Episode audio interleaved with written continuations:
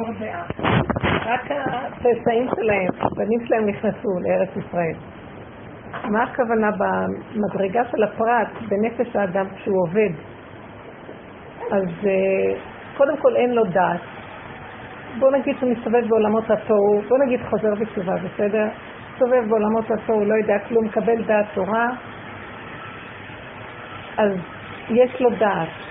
אבל עדיין הוא לא לקח את הדעת של התורה ושם אותה בבחינה של מידות, בבחינה של מבשרי, איך זה אלוקה.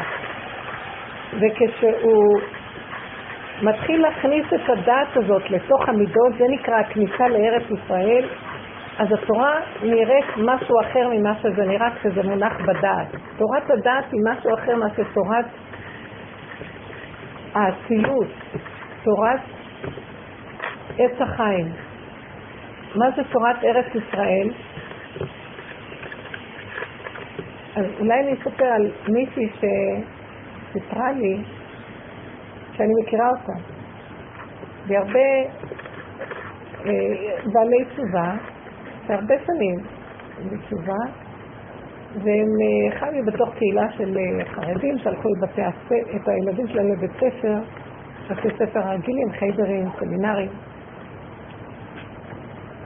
אה, היא הגיעה לדרך שלנו, והדרך, היא לקחה, היא עבדה עם זה מאוד מאוד נפלא. ראית שזה התיישב עליה לחפש את האמת, לחיות עם הרצון לאמת.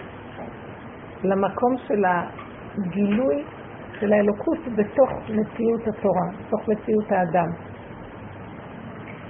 אחרי זמן מה, אה, היא הרגישה שקשה לה מאוד להישאר איפה שהיא, והיא לא, לא יכלה לעמוד במקום הזה, אה, המשפחה שלה לא התאימה למקום הזה איפה שנמצאת, נמצאים הסמינרים. הבנות דווקא הצליחו, אבל היה שם המון ביזיונות. היא בתור בלט שבאה לעמוד. ההנהלה התקיפה קצת, לא היה מתאים. הילדים שלה גם עם החיידרים הרגילים לא כל כך הסתדרו. עלתה מחשבה בליזה, יחד עם בעלה הם חשבו שהם יעברו לאיזה יישוב, והם חיפשו איזה מקום ומצאו. לא חשוב, פרטים. אז היה איזה שלב לפני שהם עזבו, שהיא באה אליי שבורה מאוד, ואמרה לי, תראי, כל כך הרבה שנים היינו בעולם התורה הקונבנציונלי, עולם החרדי, ואני מרגישה כישלון מאוד גדול. אני עזבתי הכל. היא באה ממשפחה מאוד עמידה, מאוד משכילה, כל המשפחה עם תארים גבוהים והכל, ועשיתי תשובה ועזבתי הכל ובניתי בית שרציתי, חזרתי בתשובה, כן? אבל את רואה שזה לא הלך לי. הדרך לא נתנה לי להשתקע חיפשתי אמת יותר גדולה. חיפשתי, אני רוצה תורה, אבל חיפשתי אמת יותר גדולה, ובסוף התורה, תראי מה קרה לי, אני מרגיש שזה לא מתאים לי להמשיך פה, בעולם איך שזה נראה, העולם החרדי. אני לא יכולה לראות, אני רואה שהאמת נהדרת, קשה, נהדרת עם עין. ואז אמרתי לה, ואז היא אומרת, אבל אז, כשאנחנו הולכים שם, הלכנו לבדוק את היישוב, מאוד מיוחד שם, אבל מה, אני מפחדת שאני אאבד את התורה. זה יישוב כזה שהוא לא... היא לא נמשכת להיות מזרחיסטית, היא לא נמשכת להיות לחילוניות, היא לא נמשכת אה, לכל מיני סגנונות. והיא גם לא יכולה להימשך למקום הזה של אה, איפה העולם החרדי נמצא. אבל הפחד הגדול היה לה שהיא עוזבת את, את התורה. אחרי כל כך הרבה שנים שהשפיעו וזה, נגיד, 15, 17 שנה. אז אמרתי לה, תראי, היא עברה בסוף, ישבתי איתה ושוחחתי איתה והרגעתי אותה ואמרתי לה, תראי, את עושה מהלך מאוד חשוב. מה. מה שהיית בעולם, את חוזרת בתשובה. חוזר... חוזרים בתשובה הם לא אנשים שמקבלים כמו האנשים החרדים הטבעי הרגיל, מדור לדור. משהו נשבר שם במהלך הדורות ונכנס אור חדש. לחזור בתשובה צריכים אור. אור הגנוז מחזיר בתשובה. זה לא האור הטבעי של עולם התורה הגלותי, של מדור לדור לדור. מהמקום הזה שאת קיבלת, ברור מאליו שהאור הגנוז נותן אפשרות לבן אדם קודם כל להתעורר ולהגיד אני לא רוצה לחיות איך שאני, יש לו איזה געגועים לאור חדש, אבל הוא צריך גם את אור התורה. אז כאילו הנמכת את הלהבות של האור הגנוז ונכנסת לעולם התורה. ועשית את התיקון שלך בעולם התורה וקיבלת היסודות של עולם התורה. עולם התורה הוא עולם של עץ הדת. התיקון של עץ הדת זה תיקון של חשיבה. כל קיום המצוות עוברים דרך המוח. הכל דרך הפלפול והמוח ועבודת הבירורים. הטוב מתוך הרע. כל הזמן לברור את הטוב מתוך הרע, את הטהור מתוך הטמא, את הכשר מתוך הפסול ואת המותר מתוך האסור. כל הזמן, כל הזמן לברר. אז כל הצורה של היהדות החרדית בגלות זה עיקר התיקון של עץ הדת, זה לסגור את כל, אין, אין אורות. יש מוח והמוח מנחה. אם הבן אדם לא ידע איך שומרים שבת, לפי זה שהוא ילמד את הספרים ואת ההלכות, הוא לא יודע איך לשמור שבת. כי הוא נמצא בחשיכה, והדעת מאירה לו, והדעת התורה מאירה לו. אבל האור הגנוז זה משהו אחר. האור הגנוז, חז"ל אמרו שלעתיד לבוא, התבטלו המועדות, התבטלו הקורבנות. גם החוקים איך שהם נראים היום התבטלו. לא שהחוקים התבטלו, הם לא יעברו דרך הדעת. הדעת תיפול, היסח הדעת משיח בה. הדעת תיפול, דור דעה של המדבר ייגמר, ומה שיישאר הוא חוקות הבריאה נשארים. כל חוקות התורה זה חוקות הבריאה. אלמלא בריתי יומם ולילה, חוקות שמיים וארץ לא שמתי. זאת אומרת התורה שזה בריתי, ברית השם זה התורה, וחוקות השמיים זה חופף. רק הברית, שזה התורה שקראת איתנו השם בחורב, היא קשורה לדעת, כדי לתקן את עץ הדעת. האמת שמשה רבנו הביא את הלוחות הראשונים, שהם היו אמורים להיות האור הגנוז, לפני שנסתברו, והיינו צריכים להשתמש בהם וישר להיות בגאולה. אבל לא זכינו, נסתברו הלוחות, החשבונות רבים התגברו, ואז היינו צריכים לקבל את תורת משה, שזה התורה שהיא דרך הדעת. זו תורה, זו תוכנה מדהימה. משה רבינו, זה נקרא תורת משה, כי משה רבינו הכניס את השיטה כל חוקות שמיים וארץ, הוא שם אותם בתוך שכל האדם. איך שהבן אדם יבין אותם. אין לו שכל של בריאה. שקט. אין לו שכל של בריאה. יש לו שכל של חוקות שמיים וארץ. אם אנחנו מסתכלים על המצב הזה, גולדה, אני אוציא אותך רגע, אני עכשיו קוראת למשטרה. אני אקרא למשטרה. אתם רואים? זה לא עוזר לה שום דבר. נמאס לי לפרגן לך כל הזמן, גולדה. את כל הזמן נכנסת ומפריעה וצריכים כל הזמן לפרגן לך. אני אוסרת עלייך לבוא לשיעור. לא רוצה.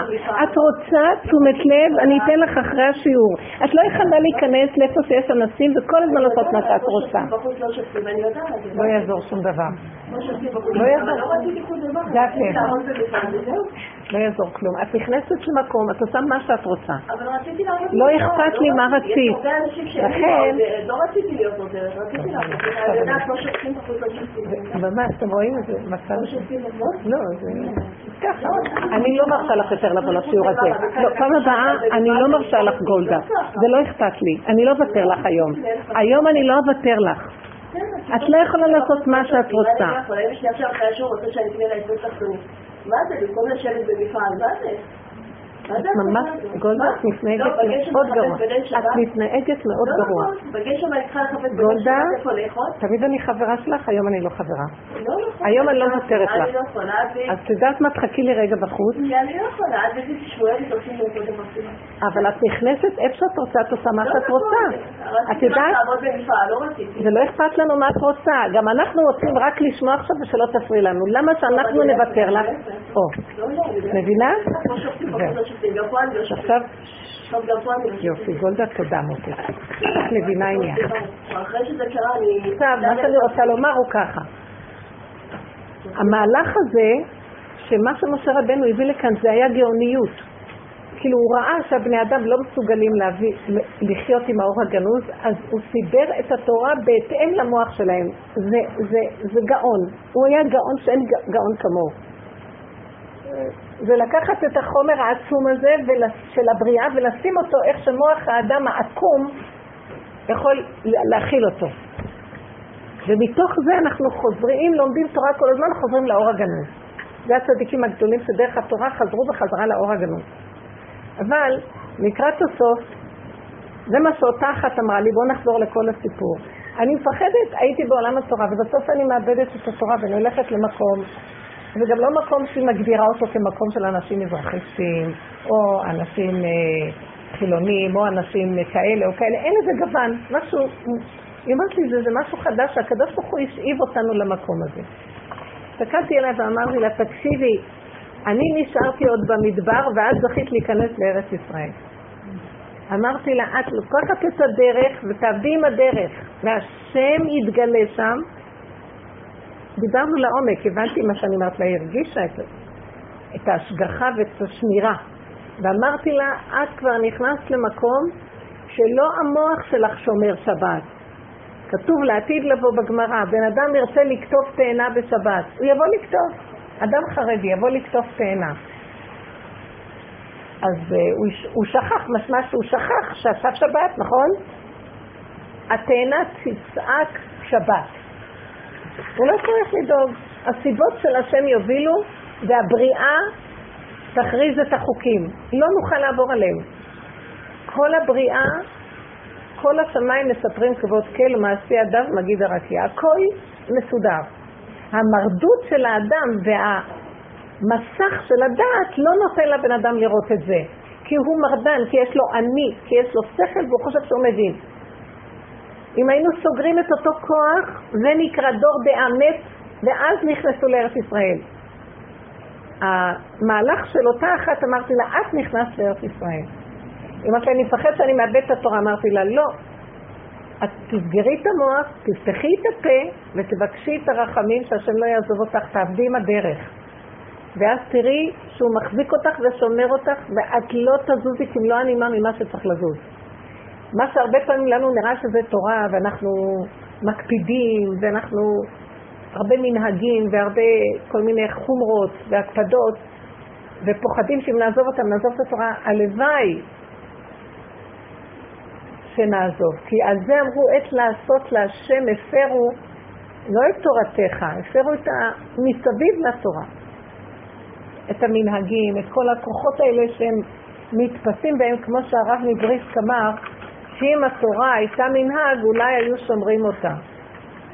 וכל כך אנחנו אחוזים בכל מיני דברים, והעיקר של התורה, וכדי להגיע לעיקר של התורה אי אפשר רק על ידי העבודה שאנחנו עושים, זה הבירורים, זה כמו שבגמרא כל כך מבררים את הדעת כל היום, עד שכבר היא נגמרת.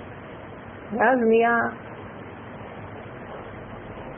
היסח הדעת, ואז האור הגנוז מתגלה. אותו דבר בעבודה שלנו. אנחנו כל כך עובדים במידות, בדקה מן הדקה, עד שכבר אין לנו כבר כוח לכלום. אין לנו כוח. אין לנו כוח לברר.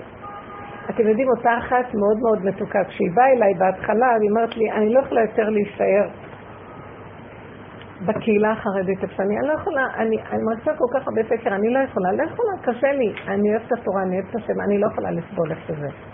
מקבלת המון ביזיונות, כי אנחנו משפחה אחרת, אני... בקיצור, אז היא אמרה לי, אני לא יכולה, מאוד מאוד קשה לי למשל לברר את האורז, כבר לי כוח לברור אורז, ואין לי כוח לנפות את הקמח. אז אמרתי לה, אמרתי לה, עבודת הבירורים נגמרה. זה סימן שעבודת הבירורים אצלך נגמרה. עכשיו תקני הכל מוכן. יש דברים מוכנים ותקני.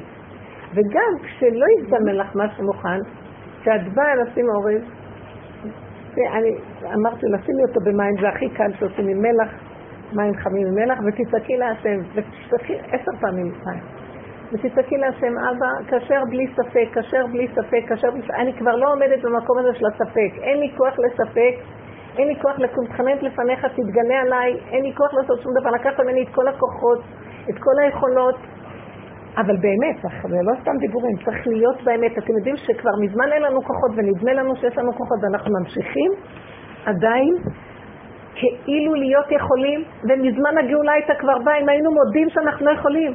אבל הבן אדם עוד, המוח שלו לא מוכן לעזוב, ועוד ענף מפה יוצא ועוד ענף מפה ביער האבות של הסבך של הדעת, וכולו, בכלל זה לא נקרא עץ, זה נקרא קורי עכביש. סבך של קורי עכביש, נדמה לנו שזה איזה יער אבות, ואנחנו אומרים, לא, יש לנו עוד מחשבות, יש לנו כוחות, זה הרהורים של קשקושים. אין לנו שכל ישר אמיתי. וההרהורים האלה זה נתפס בתוואים, והתוואים מתרגשים, ונדמה שזה האמת, וזה אנחנו, וזה לא אנחנו ולא כלום. אין אנחנו בכלל, יש ריקנות, שקט. אם האדם היה יושב בשקט הזה של הריק, אחרי שהוא נגמר לו הדעה, דור דעה מת, הוא היה נכנס לארץ ישראל, שזה האור הגנוז. מה זה ארץ ישראל באמת? עיני השם אלוקיך בה תמיד, מראשית שנה ועד אחרית שנה. השגחה פרטי פרטית. את לא תח... אין מוח, אין ספק. יש רק לא יודע, לא יודע, לא יודע, וסיבות מובילות. הסיבות מובילות.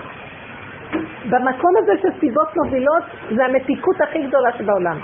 אין לך טענה על עצמך, אין לך ספק. אין לך קושיות ואין לך שאלות. ואין לך למה, ואין לך אולי, ואין אבל, ואם, ואם ופן, ומה שאת רק רוצה. אין. יש ככה וזהו. המוח הזה נופל. ואז אם הבן אדם נמצא במקום הזה של הריק, הוא לא יעשה שום פעולה. כמעט לא תהיה לו שום התלהבות. יהיה לו מתיקות קטנה וזהו.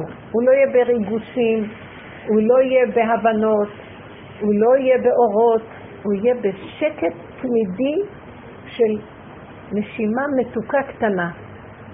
זהו. כל תינוק קטן טבעי, הכל פשוט. ושמה הגילוי האלוקי, הוא יוביל אותו.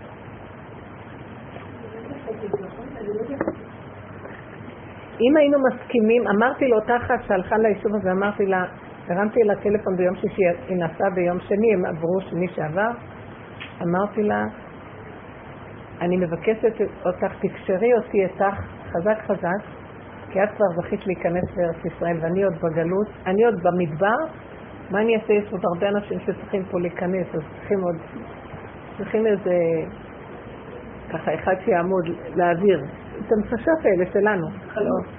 כן, אז אחד שכך, טח, טח, אני מקווה שגם אני אעבור איתך את הסוף. יכול להיות שבסוף כבר יסגרו ואני לא אספיק להיכנס. אמרתי לה, תקשרי אותה חזק. כי הבנתי דבר אחד, היא תיארה לי איך נראה בית הכנסת שם. לא שמעת, זה מישהי שהייתה בדרך בסמינרים, הילדות שלה בחדר, והחליטו לעזוב הכל ולעזוב לאיזה מין יישוב שאין שם גוון. משהו חדש בבקעה שם, שאין לו גוון, יש שם חילונים, יש שם אה, דתיים, יש שם בעלי תשובה, אבל כולם השתאבו למקום הזה והם לא רוצים שמישהו יגיד להם כלום. וכולם שם אנשים, אנשים יקרים, אני אומרת, יש שם בית כנסת. אז היא אומרת, זה כל כך מעניין הבית כנסת שם. אז באים לשם, הגברים הולכים, ויש שם פינת קפה לפני שנכנסים. והיא אומרת, אף אחד לא מכריח אף אחד.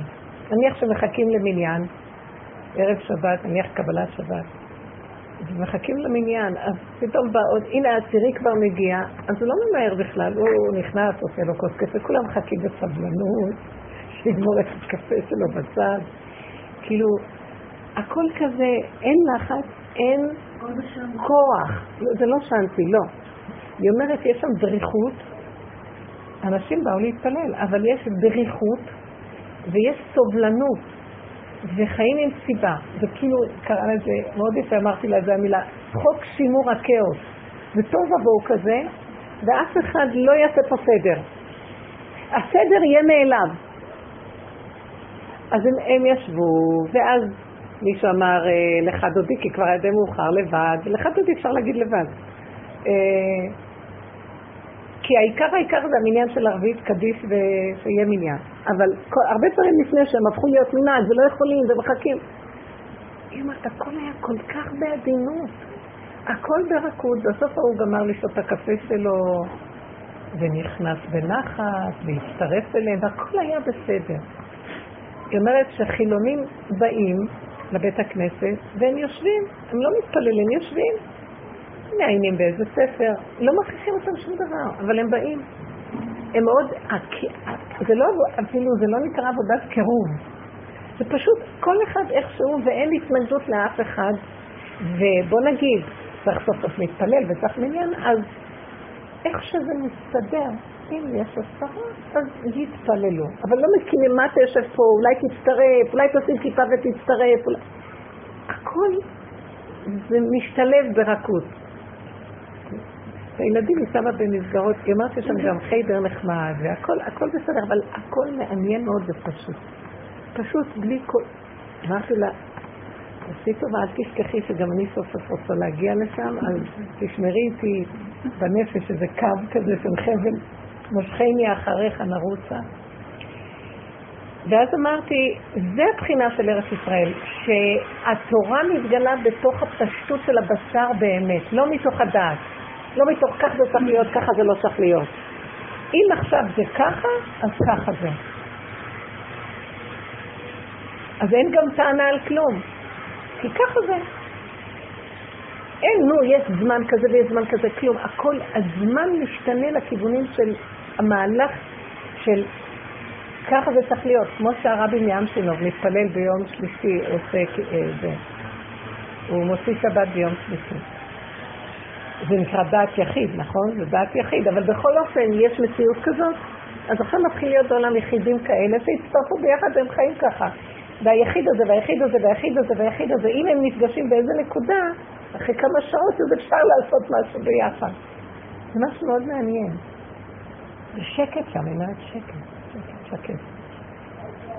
עכשיו, אני לא, לא מחפשת את המקום ולא כלום, אני רק נתתי דוגמה, מה זה הבחינה של כניסה לארץ ישראל. ושנדע שאנחנו, התרבות שלנו, איך שאנחנו, אנחנו בחינה של דור המדבר. כי יש לנו תורה, יצאנו ממצרים, יצאנו מאומות העולם, אנחנו לא אומות העולם ואנחנו לא חילונים, אבל אנחנו גם לא נכנסנו לארץ ישראל. לא נכנסנו לתח... לתכלית הפנימית של האמונה הפשוטה שיש מי שמוביל ומנהג את העולם כמו שהיה לפני חפץ הדת. פשוט רכות, הכנעה. היא אומרת ש... פש... אני לא מדברת עליה, אני רק רוצה לתת תמונה. אנשים חיים נורא נורא בפשטות, הם בונים את הבתים שלהם לבד, בצורה מאוד מאוד פשוטה, הכל פשוט.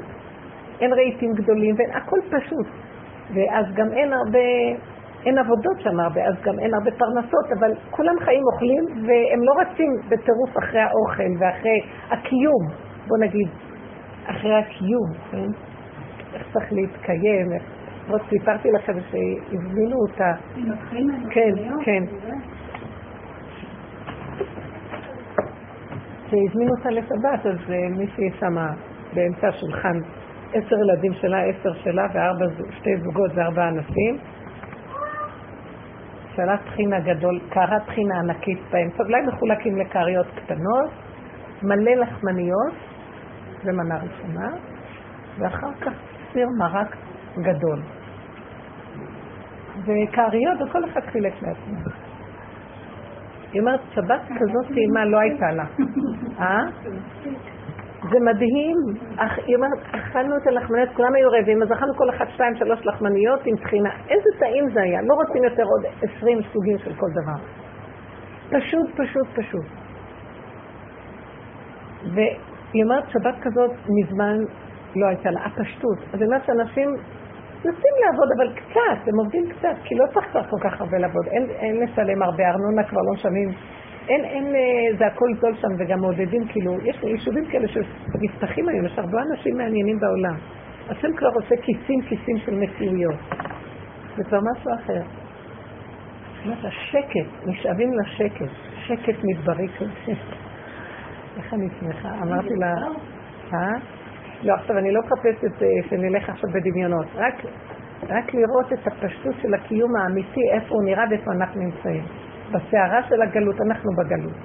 אתמול ישובו במשפחה שלי וכולם היו, ודיברנו, אז הבנים אמרו, זה, זה הזוי מה שקורה פה. צריכים לשלם 500 שקל ארנונה לחודש. אחד גר בגבעת אופק איתו נגיד. משכנתאות גבוהות, אה, היוקר המחיה נוראי, אין, אין, אין, אין כבר, וזה אברך, גם עבודות אין, כבר אין למצוא עבודה כי קשה למצוא עבודות, הכל נהיה מאוד מאוד קשה עכשיו. אז הם כאילו כל הזמן התלוננו, זה הזוי, זה הזוי מה שקורה פה. ואז, ואז אני הסתכלתי, וגם זאת מדברת, וזה מדבר, והוא מדבר, ואני שותקת מהצד, נו, מה את חושבת? אמרתי להם, במקום שאין הדבר נשמע, אל תאמר, שתקתי. אז עוד יותר הם מסוקרנים, נו, תגידי כבר משהו. בייחוד אחרי שדיברתי עם ההיא בערב שבת, אז אמרתי להם, אתם חושבים שחייבים לחיות ככה? לא חייבים. אתם חייבים ללמוד תורה. אין על התורה. גם שיבוא משיח ילמדו תורה. אבל למה אתם חייבים לחיות ככה?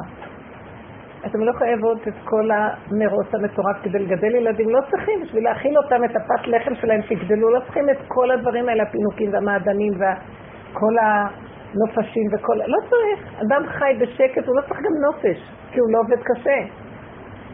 הוא לא צריך ללכת לרופאים, כי הוא לא אוכל יותר מדי. אז כמה כסף הוא חוסך? הוא לא יוצא לעיר הגדולה, הוא לא רואה את כל החנויות, לא צריך לקנות כל כך הרבה בגדים. הוא יכול ללבוש את אותו בגד כל השבוע, לא נורא. מתקלחים בערב קצת, מחרת זה לא נורא, אני, אני מרגישה שאני גם כן, היום כשיש מקלחות לא צריכים כבר להתלבש כל כך הרבה. למה צריכים כל כך הרבה בגדים, כל כך הרבה זוגות? כי העולם משגע את הבן אדם, אז הוא רץ לקנות והוא רץ והוא נתפס במין דבר שהוא לא יוצא ממנו. אפשר לחיות סתם מאוד מאוד בפשטות קיומית פשוטה, כי יש לאדם בפנים מתיקות וערבות של אמת, שהוא לא נזקק יותר לכלום. גם לא לכל כך הרבה ספרים וכל כך הרבה, כל כך הרבה ספרים. הרבות ספרים והרבות להג ועשות ספרים הרבה. בשביל מה? והדעות, כל כך הרבה דעות ודעות ודעות. אולי נסגור את המוח ולא צריך דעות. אפשר בפשטי פשטות לחיות. ותגידו, אז מה, משעמם? לא, מי שחי עם, עם היסוד הפנימי שלו דולק, לא משעמם לו כלום, זה כמו תינוק, ראיתם תינוק שמשעמם לו? ילד קטן לא משעמם לו, כל הזמן הוא, הוא קופץ ועושה דברים. זה תרבות אחרת, וזה להמחיש קצת את המקום הזה של מהי הגאולה שאנחנו בעצם מחכים לה, האור הגנוז, המשמעות של האור הגנוז, זה משהו אחר לגמרי. אז uh, התחילו להתווכח שם, שמישהו אמר, טוב, אבל המדינה נותנת בכל אופן ביטוח לאומי, ובכל אופן uh, נותנת קצבות זקנה, ומדינה טובה. אז אמרתי להם, לשיטתכם, הגאולה זה שביטוח לאומי קצת ייתן עוד כסף, ושהבנקים יורידו את הריביות, ושקופת חולים אה, ייתנו אה, הטבות ולא ישלמו על תיקוני שיניים. אז נראה לנו, זה בעצם הגאולה. אבל אני אומרת לכם משהו אחר הגאולה. הגאולה זה שלא נזדקק לטיפולי שיניים בכלל, לא יכולים, ולא נזדקק לכל הסערה הזאת שנחיה בה על מנת שיביאו לנו הטבות. זה כמו לבנות אה, בית חולים איפה שהגשר נשבר. בואו נתקן את הגשר ולא צריכים בית חולים למטה. זה מהלך אחר לגמרי של חשיבה. אז בואו בוא ננסה ליישם אותו בהלכה למעשה של המציאות שלנו עכשיו. אה, אה. אסור לי לעשות לשופטים. אסור לי לעשות שינויים, גם כמו שעושים בחוץ לשופטים. אסור לי להתחתן. שינוי. אסור לי להתחתן. לנצח נצחים, נכון? ירדתי לעולם לא בשביל להתחתן. הבנתי, הסיפור שלי הבנתי. תתני בורא עולם. אז זה מה שאני, אני, אתם קולטות רגע איזה יסוד, אני לא סיפרתי פה סיפור על מישהי, רציתי שנספר, ניגע באיזה נקודה. מהו היסוד של, מה יסוד הגלות? דור המדבר זה בחינה של גלות. הם לא רצו להיכנס לארץ ישראל. כי זה בדיוק מה שהם אמרו לי. אה, אז מישהי אמרה, טוב, אבל אם זה חוק המדינה, אז צריכים לשלם 500 שקל לארנונה, חוק המדינה. אמרתי לה, אם עיקש תתעקש, ואם נברתי דבר, ובכלל אני מצידי לא רוצה מהם לא עדות שם ולא הוקצם, לא רוצה שלא יצא שום דבר, וגם שלא ייתנו לי שום דבר. אני לא רוצה כלום. אנחנו יכולים לחיות מהכדור של, של, הכד... של בורא עולם, של הקדוש ברוך הוא. יש לקדוש ברוך הוא איזה כדור, איזה פלנטה אחרת. למה אנחנו לא מתחברים אליה? כי אין מחסור ליראיו. אז אנחנו לא נצטרך את כל הסיפור הזה. כי בדרך עיקש, צינים ופחים. כל הזמן אנחנו צריכים להיאבק עם החיים שלנו פה. עובדים כל כך קשה כדי להתקיים, זה לא צריך להיות ככה.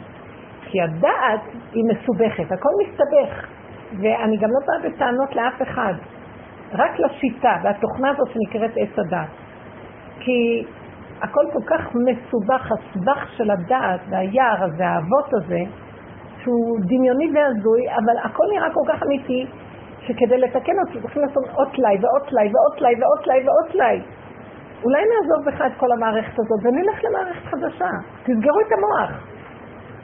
תנשמו ותבקשו מהשם רחמים. לא חייב את כל הבלגן הזה. עכשיו, כל מי שצעיר ולא התחתן, אני הייתי אומרת לו, למה אתה מכניס את הראש שלך למיטה חולה? אם הקדוש ברוך הוא יזמן לך סיבה חזקה מאוד, ויהיה לך, תבדוק את זה, יהיה מרווח. צריך, אדם לא יכול לבדוק מעץ הדעת, הוא, דמו, הוא דמיוני והוא הזוי, הוא מתרגש מהדמיונות שלו. על מנת לדעת אם זה זיווג או לא, הוא צריך לסגור את המוח חזק חזק חזק, וללכת כאילו הוא מוותר והוא לא רוצה כלום. ואם זה רודף אחריו, אולי יש בזה משהו. אבל אם הוא פותח והוא מתרגש והכל, והוא חושב שזה זה, זה דמיונות. אותו דבר כל מיני, כל צורת החיים היא מלאה ריגושים, מחשבות וריגושים, הרהורים. ואילו באמת הכל צריך להיות סגור ומשהו מוביל. ואין ריגושים, יש פשטות, נעימות פשוטה. זה טוב. אז אה, כשאמרו לחזון איש, באו אליו איזה זיווג אחד ואמר לו, הוא רצה להתחתן עם משהו, אז, אז הוא אמר שזה לא נראה לו.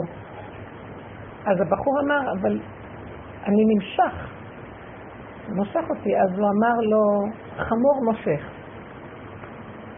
החומר מושך. אם אתה תלך, תנקה את הכל, תהיה רגיל, אז תתחיל לראות את יסוד האמת, זה מאוד קשה. אנחנו כולנו מאוד נגועים בכל השטחים שלכם. עם הזוגיות, ועם ילדים, ועם העיסוקים שלנו, ובכלל עם עצמנו. ולהישאר ככה בלי כלום, לא נגוע, ולזוז את זה. כל פעם שאני רואה שאני רוצה איזה פרויקט לעשות משהו. פעם זה היה בעולם, עשיתי המון פרויקטים. שהיה לי צד כללי כזה, וזיכוי הרבים, השם סגר לי. מכות אחר מכות. אז עכשיו אמרתי, טוב, אז עם המשפחה שלי. והשם מחשיף לי. כל פעם שאני מנסה להתעלק על איזה משהו, כאילו אני עושה לטובת הכלל, אז זה כלל קטן, לא קטן, לא, לא גדול. הוא עושה את יסוד הפרט. ומיסוד הפרט הוא מזכה. יש מי שמזכה, זה בורא עולם בתוכנו, מזכה. למה את מדי מתלהבת? אני רואה, כל פעם שאני מתלהבת על איזה משהו, נחרב לי. מאוד צריך להיזהר, הכל צריך להיות קטן, פשוט. בקטות ולהתמסר לזה שאנחנו לא יודעים בבורא עולם, הוא ירחם עלינו ויגלה את האור שלו עלינו. אנחנו לא יכולים. הדעת מבלבלת אותנו, ולסגור את הדעת זה כל העניין של התיקון שלנו. כי הדעת הזאת, אי אפשר לסמוך עליה בכלל. היא אמרה לי, הבנות שלה היו בסמינר, לא רוצה להגיד באיזה מקום חשוב את זה. ומאוד אהבו אותה והכל, אבל היא אומרת שהבנות, שהאימא הזאת, יש לה משהו מאוד אמיתי וישר, הזוג הזה מאוד עובדים על עצמם, והם ישרים ואמיתיים. והם מקיימים את התורה, ולא כמו שהצורה החרדית הרגילה. אבל הכל הם מקיימים בדקות, בפשטות. אז היא הייתה מקבלת כל מיני אה, איתותים של משהו לא בסדר פה ופה לא בסדר פה מה, מההנהלה שלכם. והיא הייתה מקבלת המון המון דמיונות, היו מזמינים אותה לשיחות וכל מיני דברים. אז בסוף היא אמרה, לא מתאים לי הכיסויים שלכם. לא מתאים לי השקרים והכיסויים, זה לא מתאים לי. מתאים לי הפשטות. אני רוצה את השם, ואני גם רוצה את כאלה חוקים. עכשיו, שלפני שהיא הלכה, היא בכתה לי, אני מפחדת שאנחנו נאבד את התורה, ששם זה לא כמו מקום שהקהילה תורנית. אמרתי לה, את לא תעבדי, השם איתך. לכי עם הצמצום שלך ותראי שהקדוש ברוך הוא ישמור לך את מה שצריך להישמר. אז לא יהיה לך את כל ההחצנה של המנהגים, אבל תישאר לך יהדות ותישאר תורה אמיתית, נקייה, שם הקדוש ברוך הוא רוצה להתגלות. מאוד, היום השם מאוד שומר שאני ראיתי על הרבה אנשים שרוצים להיות יותר קיצוניים ולא נותן להם. כי הוא כל כך מחפש את המקום שסוף סוף יש לו איזה אחד, שכבר חזר עם האור הגנוז, ולא לאבד אותו מדי. הוא שומר על, ה... על יהודים אלה שמתקרבים, שלא יהיו יותר מדי בחרדיות, בגלל שזה עוד פעם ילך על דור הגלות, דור דעה ודור המדבר. מין הנהגות כאלה, ויאמצו כל מיני דברים, ו... ויש כאוס מאוד גדול. אני יודעת את זה, באמת, יש, יש הרבה בלבול בתוך המחנה, יש כל כך הרבה דעות ורבנים ועניינים וזה נגד זה והוא זה וזה. בלאגנים, בלאגנים שזה מאוד מאוד קשה, מאוד מאוד לא פשוט. ובמקום הזה צריך לסגור את הדעות, אסור לדבר על תלמידי חכמים, צריך מאוד לכבד תלמידי חכמים, זה ממש חשוב, שתדעו לכם, זה דבר מאוד חשוב, זה לכבד את השם, אבל אסור, אבל אי אפשר גם, זה, זה חכמים של דעת, עץ הדעת, ואת לא יכולה מצד אחד, אז צריך לסגור את המוח ולברוח למדבר. כמו שיפתח הגלעדי ברח, כתוב שיפתח ברח לארץ טוב, כדי שהוא לא יחל... שהם חלקו עליו, אז הוא לא רצה ליפול במחלוקת יחד עם החכמים שהיו בדור, הזקנים והחכמים, אז הוא ברח. וסיפחו אותו על הדבר הזה שהוא ברח מהמחלוקת. בסוף הוא נהיה המנהיג שלהם. באו הזקנים ובאו לבקש ממנו שיחזור והוא יהיה המנהיג. כי הוא ברח, ברח מהמחלוקת ולא, הוא היה עם השם, הוא לא רצה. והסיפור שלו זה מדהים, נגיד בקטע הזאת של הדרך, הוא היה שפט, שפט, נגיד. הוא היה בדרך, הוא היה קשור לדרך, והתרכזו סביבו כל מיני ארכי פרחי. כן, אבל בסוף לא, כי הוא יכל להסיר את הנדר ש... בסוף משהו קרה שם. לא נכון, אבל היה שם, זה לא בגלל זה, זה היה בגלל משהו אחר. בסוף זה היה משהו אחר. בדיוק. זה היה, זה, זה הנפילה, זה משיח בן יוסף, הנפילה של משיח בן יוסף. אבל אני היה כאילו השפל, המשפל, הוא לא אהבו לו, כן, הוא הייתה בן אישה אחרת, כן. הדעת, נגיד שם לא ממש... בסוף באו להרים אותו, לקבל אותו, כן, בדיוק, ממש. ממש.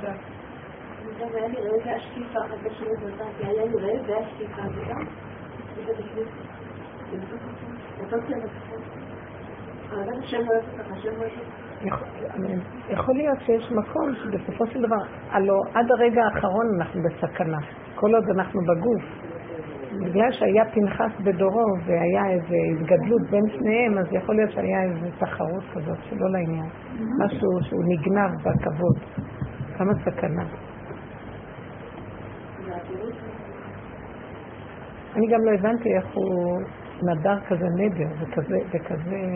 נדר מה שיצא, הוא לא חשב שזה לא שהוא לא חשב, זה היה התלהבות עצומה לקדוש ברוך הוא, מרוב התלהבות ואהבה, והשם ניסה אותו. כל כך צריך להיזהר מההתלהבות. אז, אז מהו בעצם האור של הגאולה? זה היסח הדעת. טוב, תגיד, תגידו קצת משהו. איך אנחנו חוזרים לאותו תרגיל של לסגור את המוח. היסח הדעת זה לתת לסיבות להוביל. כי כשיש היסח הדעת רואים סיבות. כשאין היסח הדעת מאוד קשה לראות סיבות. כי הדעת מבלבלת, והיא בבחינת, בבחינת הסיבה של עצמה. היא חושבת שהיא יודעת. היא לא נכנעת למשהו אחר. אנחנו דור מרדות. הדת היא דור, דור מרדות. דור עיקש ופתלתול. הלהשם תגמלו זאת עם נבל ולא חכם. הלא הוא אביך קנך אסך ויקוננך. זה כמו שרש"י אומר, אותו ילד שרוכב על הכתפיים של אבא שלו ושואל, ראית את אבא שלי? שואל את האנסים. ככה אנחנו נראים. עץ הדת הוא משוגע. הוא יהרוג אותנו בסוף. הוא מתפצל ומתפתח ומתפתח. אפילו בתוך עולם התורה יתחיל להיות שיגעון ממש. של גדלות וגאווה, זה לא, זה לא נחשב גדלות וגאווה, זה כאילו נראה כבוד התורה, אלה מתבקשים, אלה מחלוקת כביכול לשם שמיים, אבל תמיד השטן גונב את הכבוד. הכבוד זה הדבר הכי קשה, הקליפה הכי קשה בכל העניין הזה של עץ הדת. זה גנבת השכינה. כי הכבוד זה חיות, והבן אדם רוצה כבוד, אישה רוצה כבוד מבעלה. אימא רוצה כבוד מהילד. בן אדם רוצה כבוד מהחבר. מה זה כבוד? תכבדו אותי. תכירו בי שאני משהו, תכירו בי. תנו לי יחס, תנו לי חי... כבוד שאני חי. וזה הנפילה. אני החלטתי עד הסוף, אם אנחנו לא הולכים עד הסוף, כי אני מקבלת המון כאבים בכיוון הזה. טוב, כבר לא של... אני כבר ויתרתי שכולם ידעו שאני יכולה להיות ראש הממשלה. טוב, אז אני אהיה רק לפחות ראש העיר שלי. הוא נסתם עליי. טוב, אז אמרתי, טוב, אז רק אולי ב... בבית גם לא. איפה לא? אתם לא מבינים. אין. ואז אני רואה שמשהו, אני סגרתי את העיניים, ממש התחננתי לבורא עולם, לאן אתה רוצה להוביל אותי? כבר אין, אין כבוד, אין כלום. אתם יודעים מה ראיתי? אני לפעמים מקבלת ציור, תמונה. אני אגיד לכם את האמת מה ראיתי? ראיתי אסלה של שירותים. כאילו כזה, נכון, וכאילו אומר לי, שימי את הראש שמה. אתם לא מאמינות, ממש תמונה ברורה, ואז אמרתי, אה, אז זאת אומרת, מות עד שלא תמות. ואז הכבוד מתגלה, אבל הוא לא סלח, כי את כבר מתה. אז לא יזיק לך אותו כבוד. אבל ככה אנחנו בסכנה נורא גדולה, רוצים את הכבוד. אבל דווקא זה מקום טוב, אתם יודעים מה? תדמיינו ותראו. ראש באדמה זה נקרא, אין, אין, אין בלבולים שם. תורידו גם את המים, אל תשכחו. לא, כדי שהראש לא יקום, כי הוא יסתתף במים.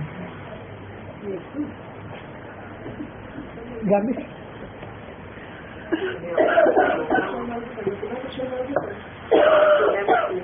תודה. מול בעלי אני מצליחה לעשות את העבודה הקטנה ויש לי לעשות הרבה. כן. אבל עם הילדים, אני שהוא אומר, רגע, אבל זה חינוך ילדים, אני צריכה פה להתערב, אני צריכה להגיד משהו. מול הילדים. היה לי קטע שסידרתי את כל הבית וארגנתי, ואמא מתי יוצאים, אמא מתי הולכים. אמרתי להם, רגע, אני אגמור לארגן ולחזק. מתי הולכים? יום אחד שאני אצא אחרי צהריים. אבל לא ביקשתי עזרה ולא התחננתי ולא התבכיינתי והתמסכנתי והם לא עזרו לי, אבל אז מה שקרה, ילד אחד עלה, הם היו בגינה בינתיים כשלי והוציא את כל הספרים ואת כל המחברות ואת מה, והסתכל על כל מה שהוא מכין לאיפה לקראת שנה הבאה והשאיר את זה ככה וירד, והרגשתי שאני מפוצצת כאילו די, כבר הבית מאורגן מסודר, ואתה, לא שלא עזרתם לי, אתה עוד בא ועכשיו הדילמה הזאת, כאילו רגע, זה חינוך. הוא הוציא, צריך להחזיר. לא, רגע, לא להעיר. היה לי נורא קשה. הרמתי את הילד בסוף לא הערתי, החזרתי, אבל הרגשתי את ה... הזה. כי את רוצה עוד סדר ושליטה. תסתכלי איך את נראית, עוד מעט אה, תתחתכי לחתיכות. אם היית מסתכלת על היחידה שלך, שימו לב ליחידה שלנו, אנחנו פשוט... תדאגו לעצמכם, מה את דואגת שהילדים יתחנכו? תחנכי את עצמך להיות רגועה. תחנכי את עצמך ששום דבר בעולם לא יגנוב אותך, כי זה הכל שדונים, שגונבים, ואנחנו מצדיקים את עצמנו מולם. כן, ילדים צריכים שיהיה שם סדר, נכון, אבל עוד מעט תמותי מרוב כאבים. אז מה זה שווה? שיהיה סדר ושזה זה יחיה וזה גם יחיה. אבל אם זה ימות כדי שזה יחיה, שהסדר יהיה אבל אני אמות, לא שווה שום דבר. לחנך ילד ולהעמיד אותו במידת הדין קשה זה מסוכן. אז אני ראיתי הרבה דברים שגם אני אותו דבר. המוח שלנו חזק, הוא כל הזמן, המוח של עץ הדת רוצה וצריך, צריך, צריך, צריך כל היום. נמאס לי מהצריך הזה. בעץ החיים, כשמורידים את הראש ושמים אותו באצלה, אין צריך. יש ככה, ככה זה. הוא הוציא את הספרים. אז אני עכשיו קודם כל מרגיעה את עצמי שלא אכפת לי שהספרים יהיו בחוץ ושהבית לא מסודר. ולא אכפת לי שהוא לא יהיה מחונך. לא אכפת לי כלום, רק דבר אחד עיקרי אכפת לי. שאני אהיה שפויה רגועה. מה זה שפויה? רגיעות זה שפיות. קצת עצבים, רגע, קצת עצבים זה לא שפיות. עכשיו, כשאני רגועה, אני יכולה להגיד לו, הייתי שהוצאת את הספרים, תעלה חמודי, נחכה לך, שים את זה בחזרה בתיק ואז נלך. לא נגועה, גם קצת לקיים, אבל מתוך מקום של רגיעות וחינוך אחר לגמרי. אני לא נגועה, שהבית יתהפך, אין לי כבר כוח כל היום לסדר את כל העולם, ואין אדם מת וחצי תאוותו בידו. לא גמרת לסדר, יפרקו, השם צוחק עליי. ולכן תזהרי, מבינה? אם אנחנו כל הזמן נסתכל ונראה, ואיפה אני בתוך כל זה? רק תמיד תשאלו את השאלה, איפה אני זה, איפה נקודת האמת? האני זה השכינה, האני האמיתי. איפה השכינה פה? המוח מצדיק, וצריך חינוך, וצריך שליטה, וצריך סדר, וצריך שפיות, וצריך, וצריך, כי מה, מה, מה? מה, מה, מה, מה, מה? בן אדם מת. כל היום, זה שאומר שצריך וצריך זה בן אדם מת, הוא לא חי. אתמול הם סיפרו את הסיפור שמישהו סיפר, את הסיפור של רב זושה, שהוא נתן את הכסף שהמגיד נתן לו בשביל לחתן את הבנות שלו, כי הוא מצא מישהי שאיזה אישה אלמנה שצריכה לחתן את הבת שלה, ובאמצע שמובילים אותה לחופה נעלם הצרור של הכסף לתת לחתן, והחתן צועק, אני לא מתחתן אם לא מביאים לי כסף. תשמעו, זה לא מה שהיום. גם היום הם עושים את זה, רק בצורה מאוד אלגנטית. עוד אז הם היו אמיתיים ואמרו את זה איך שזה. היום הם, הם אומרים ככה, ואחר כך הכל. כן, היום זה אחרי כזה. הם לוקחים את הכל, כל מה שאפשר לקחת, בסוף אומרים, לא מתאים לי חצי דירה רשומה כבר על שמו, וכל הדברים, הכל כבר מסודר. הקיצר, הוא נתן את הכסף, הוא אמר, הוא אמר כן, שאל איך היה הצורה, כאילו סימנים, מטפחת אדומה, הוא קשר, סידר את הכל שיראה שזה הכסף שהוא מצא, וזה הכסף שצריכים לתת לו. אז היצר שלו קם עליו ואמר לו, אתם מכירים את הסיפור? אה, אתם לא מכירים? ספר אותו כהלכתו. רב לוסה חזר מה... ישב בבית ולמד, ואשתו אומרת לו, איך אפשר? יש לנו בנות לחתן, לך למגיד, אין לנו פרוטה לפרוטה. בסוף אחרי כמה חודשים של הבחירה והוא נסע למגיד, וישב שם וגם לא ביקש כלום, המגיד ידע הכל, שם לו צרור כסף בכיס. בדרך שהוא חוזר לביתו, הוא נעצר באיזה עיירה, והוא שמע שמובילים איזה כלה לחופה, אבל מה, הוא שומע יללות, הוא לא מבין. מובילים לחופה ויללות כאלה. ואז הסתבר שאלמנה מובילה את היתומה שלה, ונאבד לה צפור כסף שהייתה צריכה לתת לחתן. אז עלה, פתאום עלתה מחשבה בידו. העלובה הזאת כבר הולכת לחופה. אלמנה, עלובה, זאת יתומה, ולי יש כאן כסף, וצריך פשוט לעזור. אבל מה, הוא רצה שזה יהיה בהסתרה, הוא לא רצה לתת להם את הכסף. אז הוא שאל, איזה, איך היה, איך היה, הוא נכנס וצעק, מה הסימנים, מה הסימנים, הוא צעק קודם כל, מצאתי, מצאתי, מצאתי. מה הסכום? בדיוק אותו סכום. איזה צורה יש לזה? אז אמרו לו, כך וכך שטרות, איזה מטפחת זה היה צרור, מטפחת אדומה, אמר, אני כבר הולך להביא את זה, מצאתי.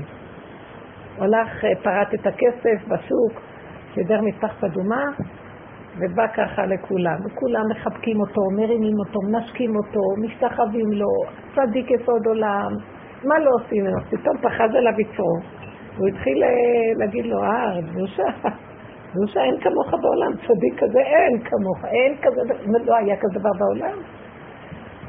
ואז הוא אמר לשטן הזה שבא עכשיו לשגע אותו עם הכבוד שעושים לו, אמר, גרה בעיניך, אתה, אתה ככה מתחיל איתי, אני תכף תראה מה אני אעשה לך, ככה הוא אמר. פתאום הוא התחיל לצעוק, רגע, רבותיי תעצרו. אני נתתי לכם את האבדה, אבל מגיע לי 25% ריבית על מציאת האבדה. כולם נדהמו לרגע, אותו צדיק שרגע היה להם צדיק על הכתפיים, אמרו לו, מה, מה קרה לך? ממתי כזה השבת אבדה אין עליה שכר? מה? שום דבר לא עזר. לא, אני עומד על כך וזהו, זה שכר טרחה. התחילו לירוק עליו, מכות, מקלל, בעיטות, לא רק זה, גם... והוא עומד וצועק, אני לא מוותר. טוב, אז אמרו, אז הולכים לדין תורה. לקחו אותו אז אמתא דאתרא, ראש, העיר, ראש. הרב, אב בית דין של העיירה. אב בית דין היה מזועזע ממנו, הסתכל עליו, הוא אמר, וואו, אני הייתי אצל המלגיד פעם, ואני ראיתי אותו יושב, וכולם מתייחסים אליו כאלה איזה אברך נעלה, ופתאום ככה הוא מתנהג, עכשיו מתגלה הפרצוף האמיתי שלו. ואמר לו, אתה נבזה. לא שמענו בעולם שעל נשיאת אבדה מקבלים שכר טרחה.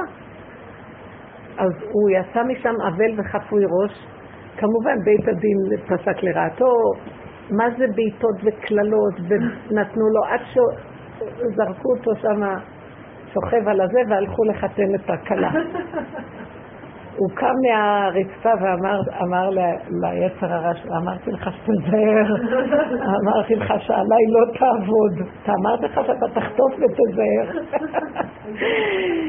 וככה הסיפור הזה הסתיים. אחרי כמה זמן, אותו רב של, של העיר שדן אותו, האב בית דין, הלך למגיד ואמר לו, תקשיב, אחרי שהוא קיבל ממנו ברכות ושאל אותו שאלות, אמר לו, יש לי רק איזו קושייה. יושב כאן איזה אברך. אולי אתם לא יודעים, אבל הייתי המום מההתנהגות שלו, שזה חילול השם מאוד גדול. כולם רואים שיש לו הדרת פנים. איך יכול להיות שהוא יתנהג ברמה כזאת? אני... אתם צריכים קצת צריך לשים לב, הוא נכנס אצלכם חופשי חופשי, ויש כאן כבוד גדול לאיש הזה. אז המגיד חייך, הוא התחיל לצחוק, הוא קלט על המקום מה שקרה פה. ואז הוא סיפר את זה לרב. אתם יכולים להבין מה שהרב הרגיש. אז, אז הבן שלי, יש לי בן כזה מפולפל, חבר'ה כזה מפולפל, הוא אומר, אה, אבל אני חולק עליכם. עדיין, זה חילול השם מאוד גדול מה שהוא עשה. בכל אופן הוא תלמיד חכם, וככה לא מתנהג תלמיד חכם. אז אני אמרתי לו, ואני חולקת עליך. אמרתי לו, תקשיב, וזה מה שרציתי להגיד, שזה קשור לשיעור. תקשיב, בשביל להוציא נקודת אמת אחד בעולם, שיהיה אדם אחד אמיתי בעולם, שווה, אז הוא אמר קודם, זה חילול השם, להתנהג ככה. אפילו שהוא עשה את זה בשביל דבר מאוד עמוק ופנימי, ההתנהגות החיצונית לא הייתה לעניין. ועוד לוקחים אותו לבית דין, ומול אב בית דין, מה, מה, זה חילול השם? אמרתי לו, ככה אמרתי לו ישר, זה לא חילול השם, זה חילול השד. אמרתי לו, אין כאן חילול השם בכלל. אנשים, עם כל התורה אין בה אמת ופנימיות, כשבן אדם עובד עד הסוף עם האמת מול בוראו, בינו לבין בוראו, כל העולם כדאי שנוצר אדם כזה בעולם, וזה היה צריך להיות אדם הראשון. אנחנו מתנהגים עם תורה בחוץ, אבל בתוך הנפש המידות שלנו על הפנים, ואתה אומר, לא יפה שיצא כל הלכלוך. בשביל שיתגלה נקודת אמת אמיתית, והבן אדם בעבודתו מדי פעם צריך להתבזות כדי לגלות נקודת אמת, חייבים לעבור ביזיונות. שווה, ואין כאן חילול השם, זה קידוש השם, אמרתי לו. כי כן, מה שאנחנו קוראים חילול השם זה חילול השם, לא נעים, לא נעים, לא נעים, חילול השם, חילול השם, הכל מכוסה ואין אמת, האמת נעדרת ואין גם השם פה. כי מה זה קידוש השם? יש גילוי השם ומה זה חילול השם? אז איפה שיש שקר, זה, זה, זה קידוש השם, אין השם בכלל. איפה השם פה תגיד? הוא גילה את השם לרגע אחד. היצר הרבה נותן כבוד לאנשים ואומר חילול השם, חילול השם. והוא החליט, הוא הולך עד הסוף עם האמת. אדם אחד כזה שעובד על עצמו עד הסוף, אפילו שמשפריץ לו החוצה משהו, אבל בתוך תוכו, בנשימה הפנימית שלו, הוא מקדש את השם קידוש עליון, שרואים איזה התנהגות הרב, האב בדין עצר, זה היה המון מההתנהגות של היהודי הזה. איזה מעלה? לעשות לעצמו כזה ביזיון? כאילו הכל מכוסה, מכוסה, מכוסה בשביל קידוש השם, אבל זה לא קידוש השם. אז זה כאילו, אמרתי לו, אולי אפשר להגיד, זה חילול שם שמיים. יש מה שנקרא שמיים, יראת שמיים ויראת השם. יראת שמיים זה כאילו יראת הגלגלים, מה שנקרא. יש אדוני, אדונים ויש אלוקים. יש אדוני האדונים ואלוקי האלוקים. אז האדונים, כאילו, אדוני האדונים, מי הם האדונים, שהשם הוא האדונים שלהם? נתן לכוחות הטבע, כוחות, זה נקרא הגלגלים, שנתן חוקות, והחוקים האלה יכולים לפרוע מן הבן אדם, כן? פרשת עקב, עקב. אז החוקים האלה הם חשובים, ואנחנו צריכים, צריכים לפחד שיהיה לנו יראת שמיים מהחוקים, שלא יכו אותנו. נעשה עבירות, העבירות מכות את האדם. לא השם מכה את הבן אדם, רעתך תייסרקה, העבירה מכה אותו. אבל יש מה שנקרא אדוני האדונים. הוא עבד עם אדוני האדונים, ואילו אב בית דין עבד עם האדונים. הבנתם מה אני מתכוונת? הוא עבד עם החוקים. מול החוקים, זה נכון. אין כזה דבר, לקבל שכר טרחה על השבת אבדה.